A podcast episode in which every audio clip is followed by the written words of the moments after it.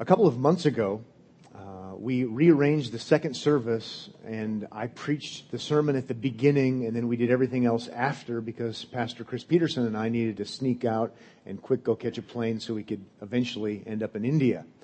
And, uh, it was a little awkward and didn't seem quite right to, you know, break tradition, but it seemed to work okay. This is one of those Sundays I wish it was the same way. Not that I'm dying to go get on a plane and fly across the globe, but it has been wonderful to sing about Christ and his greatness and the gospel. And we just heard a great song about Christ in our place. And, and, and it's so encouraging and wonderful. And I'm about ready to undo the whole thing with the sermon. So I so wish I could preach the sermon first, then we could talk about the gospel, and then we could all be happy.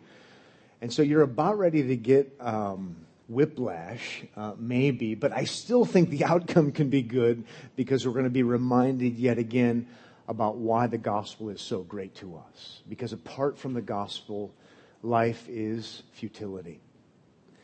But I need some help to pull this off, so let's ask God, and if you would intercede on my behalf as we pray, that would be wonderful. Father, we are indeed happy in Jesus. We are grateful that Jesus lived and died and rose again on our behalf, that he has ascended, that he is at your right hand now interceding for us, and that he is simply waiting, waiting to return to rescue us. And we're grateful that you've entrusted this gospel to us, that we are ambassadors, and it is indeed with joyful hearts that we proclaim the gospel. We're grateful that we can trust in this great Savior. And now help us to see just how much we need Jesus to be our Savior as we open up our Bibles and as we begin this study in Ecclesiastes. In Jesus' name, amen.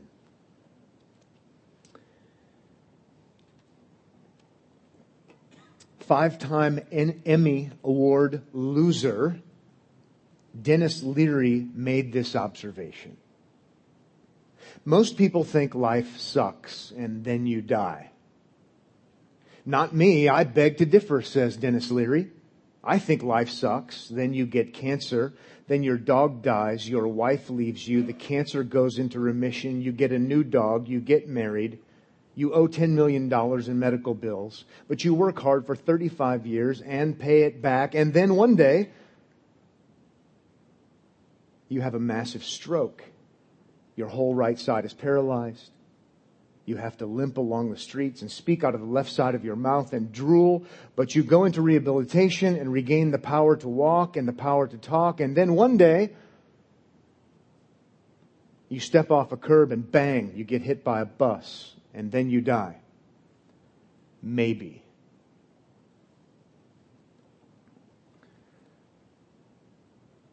How do you respond to that? Do you say, well, that's pessimism? Or you say, that's fatalism? Maybe you say, that's realism. We could debate about the right label for that kind of philosophy, that kind of take. But one thing we can't debate about, I don't think, is the fact that Denis Leary's evaluation, his take on life in this world as we know it, sounds a lot like the by and large message of Ecclesiastes. Not the entire message, but a big part of the message of Ecclesiastes. Ecclesiastes repeats the line again and again. Completely meaningless, completely meaningless. Everything is meaningless. Starts in chapter 1 verse 2. The book essentially ends that way in chapter 12, though not entirely, but essentially, and, and permeating the whole book. Completely meaningless, completely meaningless. Everything is meaningless.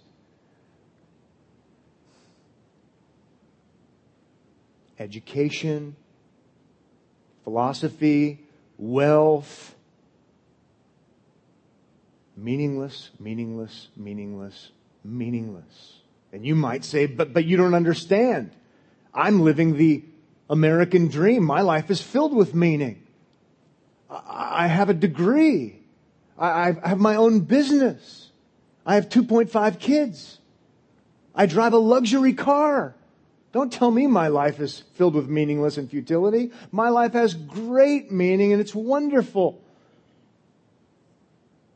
Sort of like my dad with that luxury car. A brand new one every two years successful businessman, owned his house outright, only to sign his retirement papers on his deathbed so his, so his wife and three kids could have a little bit more money? That kind of meaningful? if you have enough money, you can have an endowment with your name on it, and we'll be all th- we'll all be thankful if we get your money, even though we won't know who in the world you are, at least after a generation or so.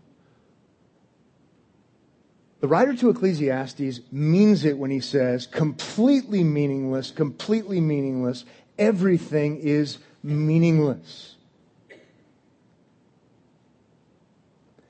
He so badly wants us to understand this that there is no significance in your life apart from one very, very important thing. And if you understand that one very, very important thing, you go from there is no meaning in your life, no significance in your life, to everything has meaning in your life, and there is utter and absolute significance to your life. There's one ingredient, there's one key to this whole thing. But the writer to Ecclesiastes works very hard to keep that key from us for a long time. So that when we do understand, we understand just how great life can be and should be if you understand this one vital and important reality. But oh, does he take us down before he allows us to see it? Kind of the way the gospel works with sin and God's law. Well, this morning we're going to start a study in Ecclesiastes. We'll look at the first 11 verses of chapter 1. And if you're a note taker, I'm going to offer you three features of Ecclesiastes that will help you to understand the book more importantly, will help you to understand how you can go from meaninglessness in life to true, authentic meaning in life. In three simple words, here are those three features. Number one, perspective. Number two, appraisal. Number three, sampling. Three words that don't make any sense without some explanation, but let's keep it simple. Perspective, appraisal, and sampling. We're going to hear a perspective from a legitimate source. We're going to hear an appraisal of all of life apart from that one key ingredient, which we haven't talked about yet. And number three, the third feature, we'll have a sampling of what the whole book is really going to be about without that one key. And so we come to that first feature to understand the book of Ecclesiastes, to understand movement from total meaninglessness to absolute joyous meaning is perspective. And by perspective, I mean the perspective of the author of Ecclesiastes. Look at verse 1 with me, if you would, where we hear these words The words of the preacher, the son of David, king in Jerusalem. That's whose perspective we're going to hear. And I'm suggesting to you that that is a significant perspective. The perspective of Ecclesiastes is not from some uneducated, lacking power, dimwit who doesn't really know anything but lots to, likes to talk a lot and give his philosophy of life. What we're going to hear is a message from someone who is none other than the son of David king in Jerusalem. That tells us he, to use a double negative, he's not a nobody. Okay? He has means. He's educated.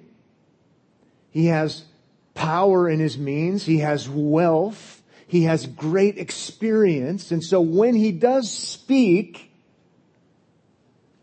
he knows what he's saying. He knows what he's saying, and that helps us to know that it's coming from his perspective, not just the latest and greatest. You might want to say, uh, this author is a Renaissance man. Pre-Renaissance.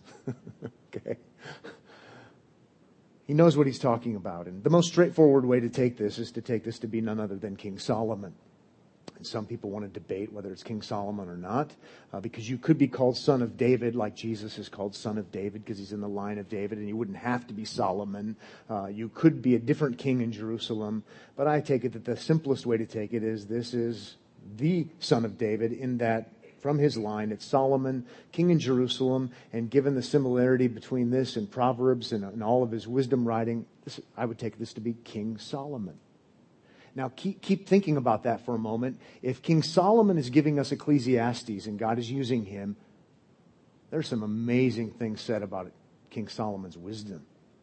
So again, perspective that says vanity of vanity, everything is vanity, meaningless, meaningless, everything is meaningless is coming from the wisest man to live.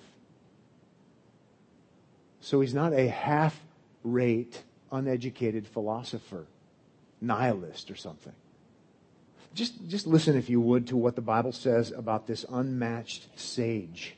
You could jot down 1 Kings chapter 4 if you'd like, or 1 Kings chapter 10 if you'd like. I'll simply read so we can keep things moving. But here's what it says about Solomon. Verse 29, And God gave Solomon wisdom and understanding beyond measure, and breadth of mind like the sand of the seashore, so that Solomon's wisdom surpassed the wisdom of all the people of the east and all the wisdom of Egypt.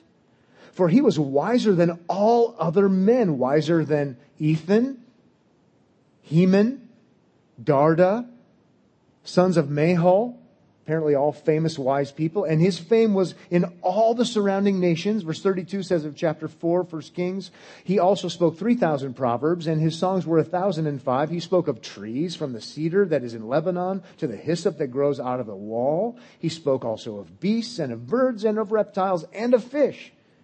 And people of all nations came to hear the wisdom of Solomon and from all the kings of the earth who had heard of his wisdom. Chapter 10 verse 23. Thus King Solomon excelled all the kings of the earth in riches and in wisdom, and the whole earth sought the presence of Solomon to hear his wisdom, which God had put into his mind. Perspective. He's got clout more than anybody. If Solomon writes this, it's no later than about 931 BC. He's called the preacher. Could be translated the speaker.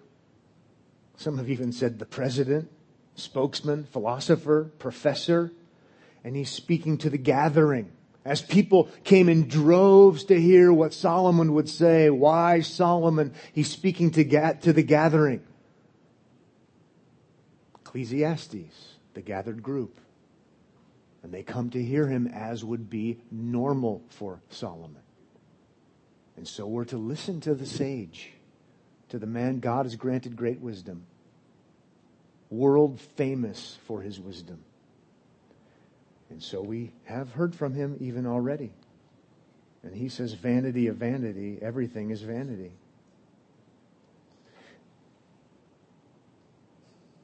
One more thing about perspective.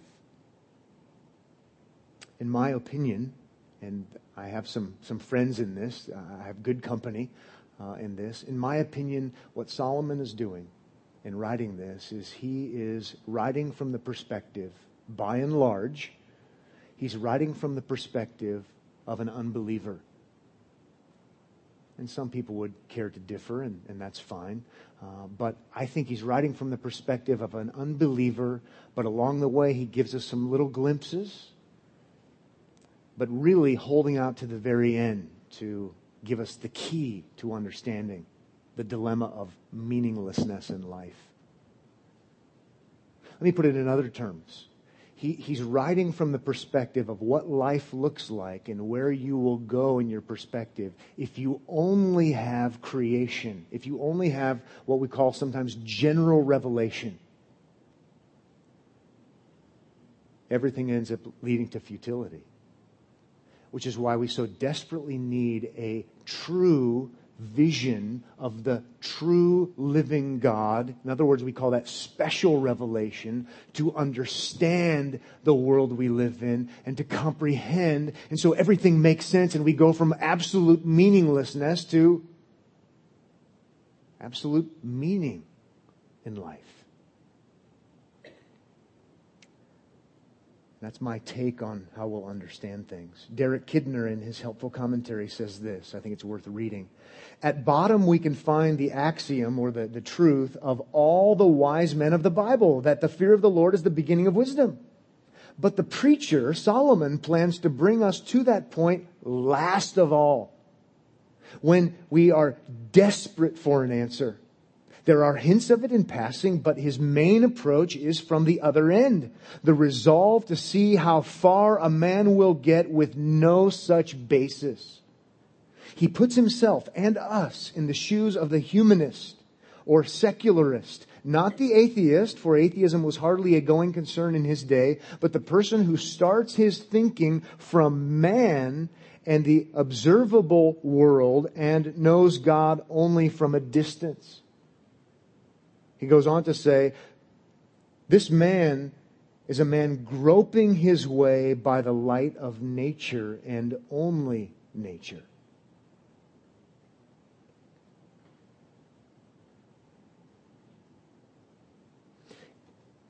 And so, this man, without special revelation, without scripture, without the revelation of Christ, ultimately is looking under every rock, looking in dark places where sometimes people like us don't even want to go.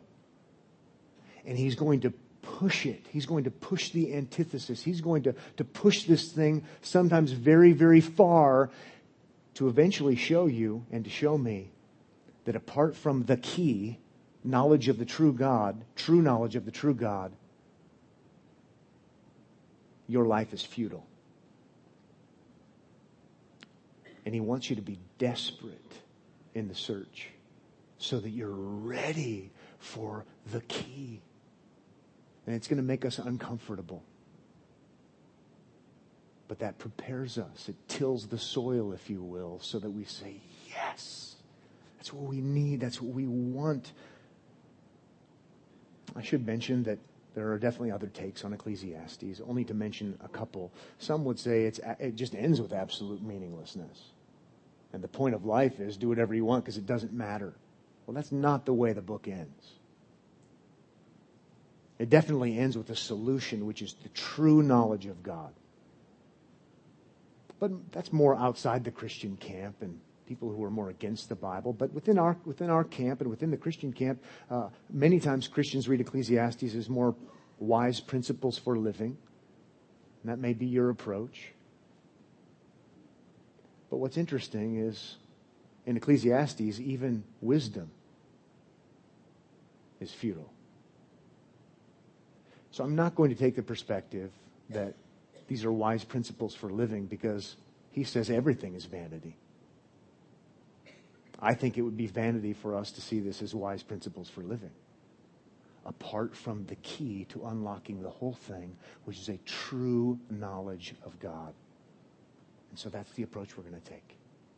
I hope it's okay with you, but I have the microphone. so if you want to take the other view, I think there's property for sale up the street. I'm so looking forward to this with some fear and trepidation. And we have the perspective of the wisest man to have ever lived. And he's helping us to see everything is vanity apart from a knowledge of God. Let's move on now to a, a second feature to help us to understand the book, but also to help us to move from meaninglessness to meaning, and that's an appraisal. He gives an appraisal of everything. Look at verse 2. We've already heard it, but now we have the translation from the ESV. Vanity of vanities, says the preacher. Vanity of vanities, all is vanity. And how many of you have ever heard that before? You ever heard anybody say vanity of vanities, everything is vanity? Lots of people have heard that before. Lots of people who don't know anything about the Bible have heard that before because it's become a pretty common saying. And the translation, vanity, was popularized with the King James Version, King James translation, which is a good translation. The only problem with translating it as vanity is since the 17th century, we've come to use that English word differently. Right? When we hear vanity, we typically think of pride and self-love. Right? You're so vain. You probably think the song is about you, right? Good thing I'm not trying out for the music pastor or whatever we say. Vanity is self-love. You're just all into vainglory. It's all about you. And yes, that would be inappropriate, but that's not Solomon's emphasis. Which is what has caused some to say, well, a better way to, to communicate this to the world that we live in and the way we use English is the way I referenced it earlier. Completely meaningless completely meaningless. Everything is meaningless. It's a word describing futility. It's as close as you get to zero. It's just a breath. It's nothing. Pointlessness. Bankrupt. And one thing that's very interesting, if that's the idea, and I don't know anyone who wouldn't suggest that that is the idea, is where that comes from. Where does that come from? Let's pretend like for a moment we're having a little home Bible study here and someone says, well, what, what led to this? If that's really true, what led to this? And, and, and you're going to say, well, sin caused that. And I'm going to say, good answer. Good job. And we're not going to go there yet. I'd like to do it later on. I'd like to go back to Romans 8 sometime at the end. And in Romans 8 that we read earlier, it talks about futility which I believe, if my memory serves me correctly, if you read the Greek version of Ecclesiastes, it's going to give us that word. Futility. And in Romans chapter 8, futility comes as a result of sin. The world is the, in the state that it's in, and we're in the state that we're in, and, it, and there's futility in this world because of sin, and we need a solution. And now I'm getting ahead of myself, and the solution to the futility in this world ends up being God's special revelation. It ends up being the living Word of God. But for now, I simply want you to see that this, this appraisal, vanity of vanities, meaninglessness of meaninglessness, is because of the sinful world we live in. Right? When you, when you read Genesis at the beginning and God creates everything and he says, and the Lord said, everything is vanity. Everything is futile. No. He says it's good and then he says it's very good. And so reading between the lines, if you will, or reading other texts to help us to understand, this is because of sin. Because we live in this sinful world, sin cursed under God's judgment world, Solomon says everything is meaningless. Because sin has gotten its grubby fingerprints everywhere. And that's the appraisal. One more quick reference from Kidner because I think he puts it so simply and helpfully. The function of Ecclesiastes is to bring us to the point where we begin to fear that such a comment is the only honest one.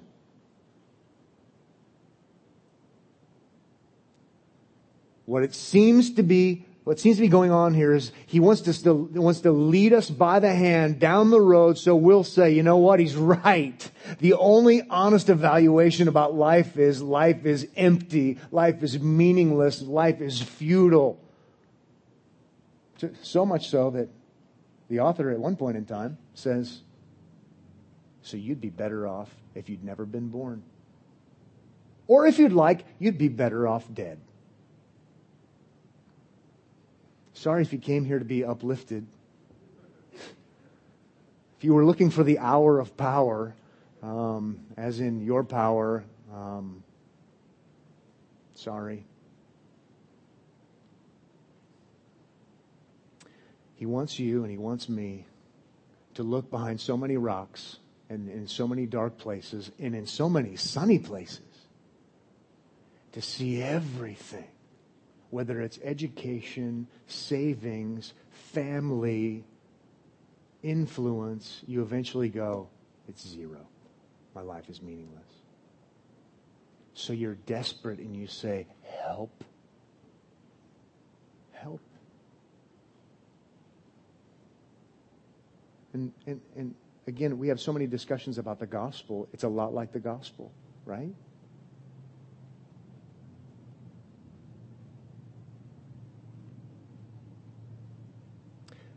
So it is, if everything is dying, we face the appalling inference that nothing has meaning, nothing matters under the sun. It is then that we can hear as the good news, which it is, that everything matters.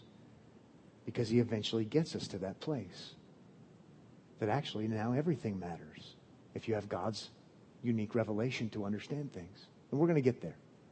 We're going to get there. Let's move on now to number three a sampling of his argument a sampling of his argument, and that's in verses 3 and following. Verse 3 says, What does man gain by all the toil at which he toils under the sun? Those haunting questions, you know, how are you going to answer that? What does man gain by all the toil at which he toils under the sun? Based upon the fact that in verse 2 he said everything is meaningless, what do you think he might be looking for in verse 3? What do you gain? What do you gain from the letters behind your name that you work so hard for? What, what, what, do you gain from investing so much in that 401k? What do you gain from all the hours at work? What do you gain from all your child raising and focus? What, what do you gain if everything is vanity? And the implied answer, no doubt from verse 3, or, or that verse 3 is calling for is what? I gain nothing. I gain nothing. Because in the end, here's where he's going to go. You go for the degree and the advanced degree and another advanced degree and you seek the promotion and you work the long hours and you dedicate yourself to this and to that and to this kind of philanthropic act. And you know what? In the end, how about this? You die.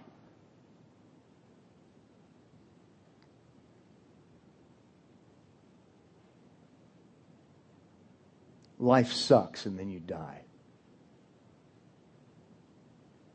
In our vernacular, apart from the key to unlocking the whole thing. That's where he wants you to go, which is rather unsettling. It's obviously making some people here, even this morning, so unsettled they can't stand it.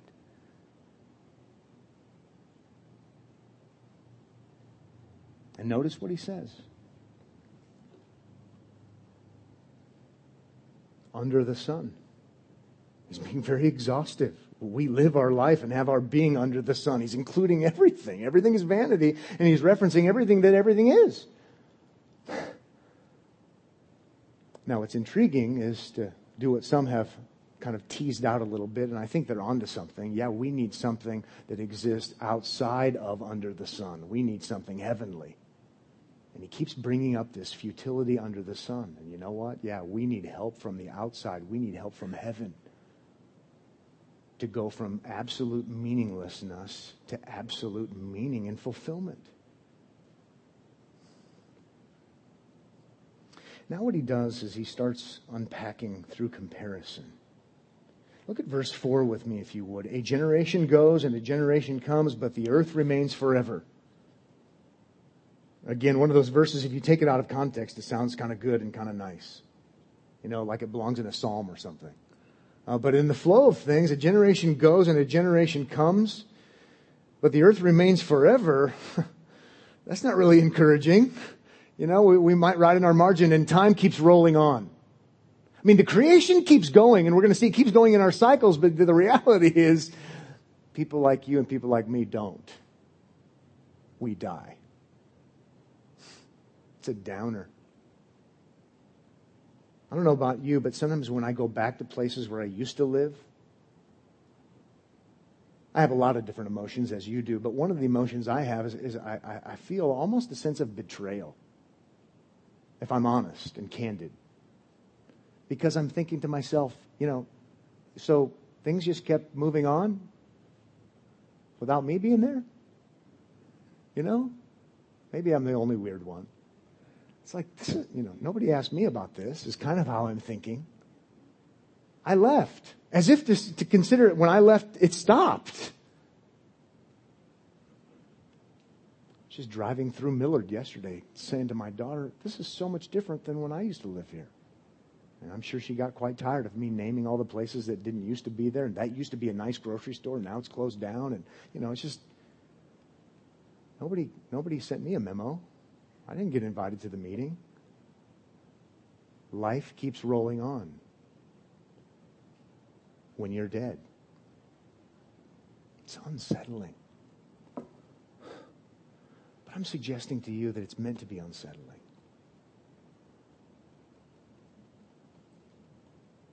He keeps on with his argumentation in verse 5. The sun rises, the sun goes down, and hastens to, play, to the place where it rises. It does what it's supposed to do. The wind blows to the south and goes around to the north. Around and around goes the wind, and on its circuits the wind returns. And all streams run to the sea, but the sea is not full. To the place where the streams flow, there they flow again. So it's on this unending cycle. But it's not meant to be encouraging because the reality is it's on its un- these things are on its on their unending cycles and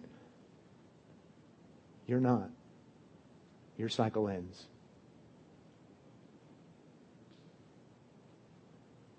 It's troubling.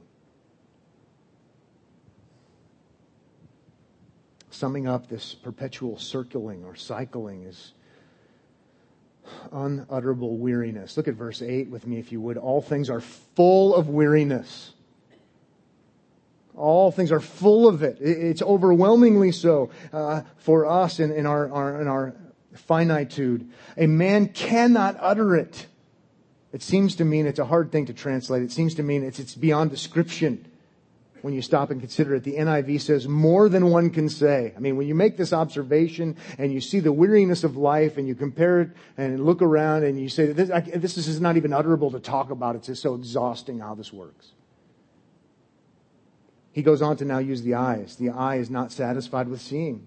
This is so overwhelming. It's overwhelming to, to, to, to our voice. It's overwhelming to our sight, nor the ear filled with hearing.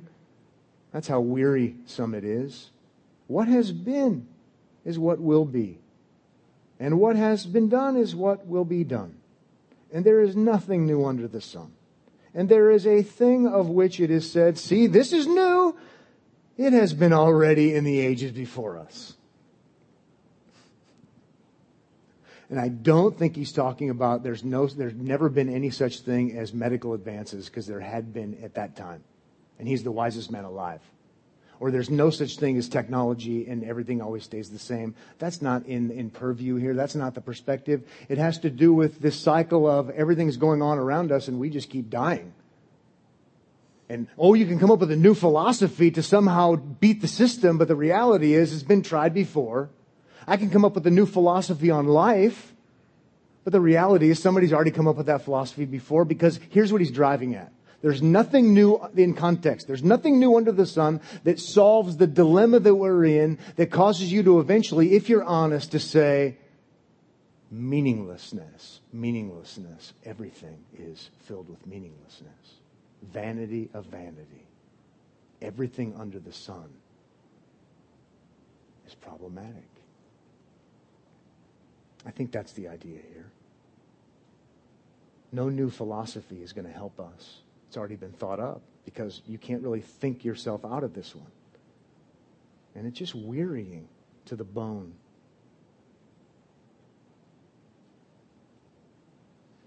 I'm not feeling too good right about now. Maybe it's good in God's providence we had a lot of uplifting, good gospel realities, and we're going to go back there, trust me.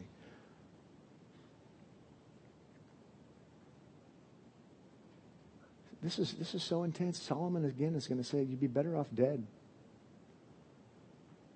That's how empty life is. I watched a documentary not that long ago about people who jump off of the Golden Gate Bridge, commit suicide. Don't know why I was watching it. It's not an endorsement. Late night television on Netflix, I guess. And I've driven across that bridge before. Some of you have too, and you see the signs that are up the, the, the you know, call signs. There's telephones there, I believe. It's fatal to do this. There is help. There is hope. That kind of kind of signage. In a very real sense. I think the author to Ecclesiastes, before he gets to the solution, which might be the telephone for help, but to make his point, if he were in charge of the signage for the city of San Francisco, it would just say on the sign, jump. Because you'd be better off dead. Now, I know that probably none of you drove here this morning looking for this.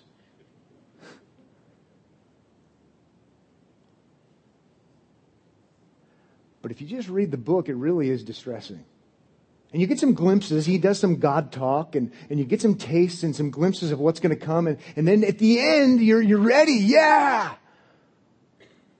But I submit to you what the text actually says, where he says everything under the sun. It's filled with weariness, meaninglessness, meaninglessness. Everything is meaningless. And that keeps being repeated throughout the book. That's not a Christian worldview. That's not a believer's worldview. But what he's suggesting, I think, is that is where you eventually go if you're honest in pursuing things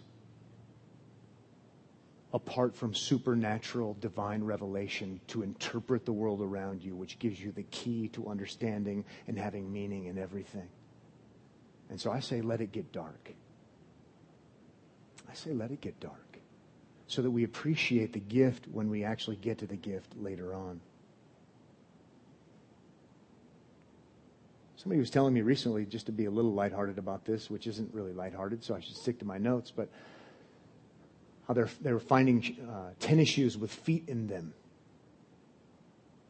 washing up on shore. They couldn't figure out where these feet coming from with tennis shoes. The conclusion was these are jumpers, and the sharks don't like rubber soles. And you say, wow, how crazy it is for people to do such a thing. I'm suggesting to you, Solomon says, go for it.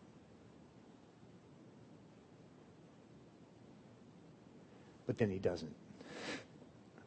Because he's going to give us the solution to say, no, call for help. Life has meaning. Life is wonderful. Life is glorious, provided you see things through the right lens. Well, let's wrap things up in verse 11. There is no remembrance of former things. In other words, we're not very good at remembering the past.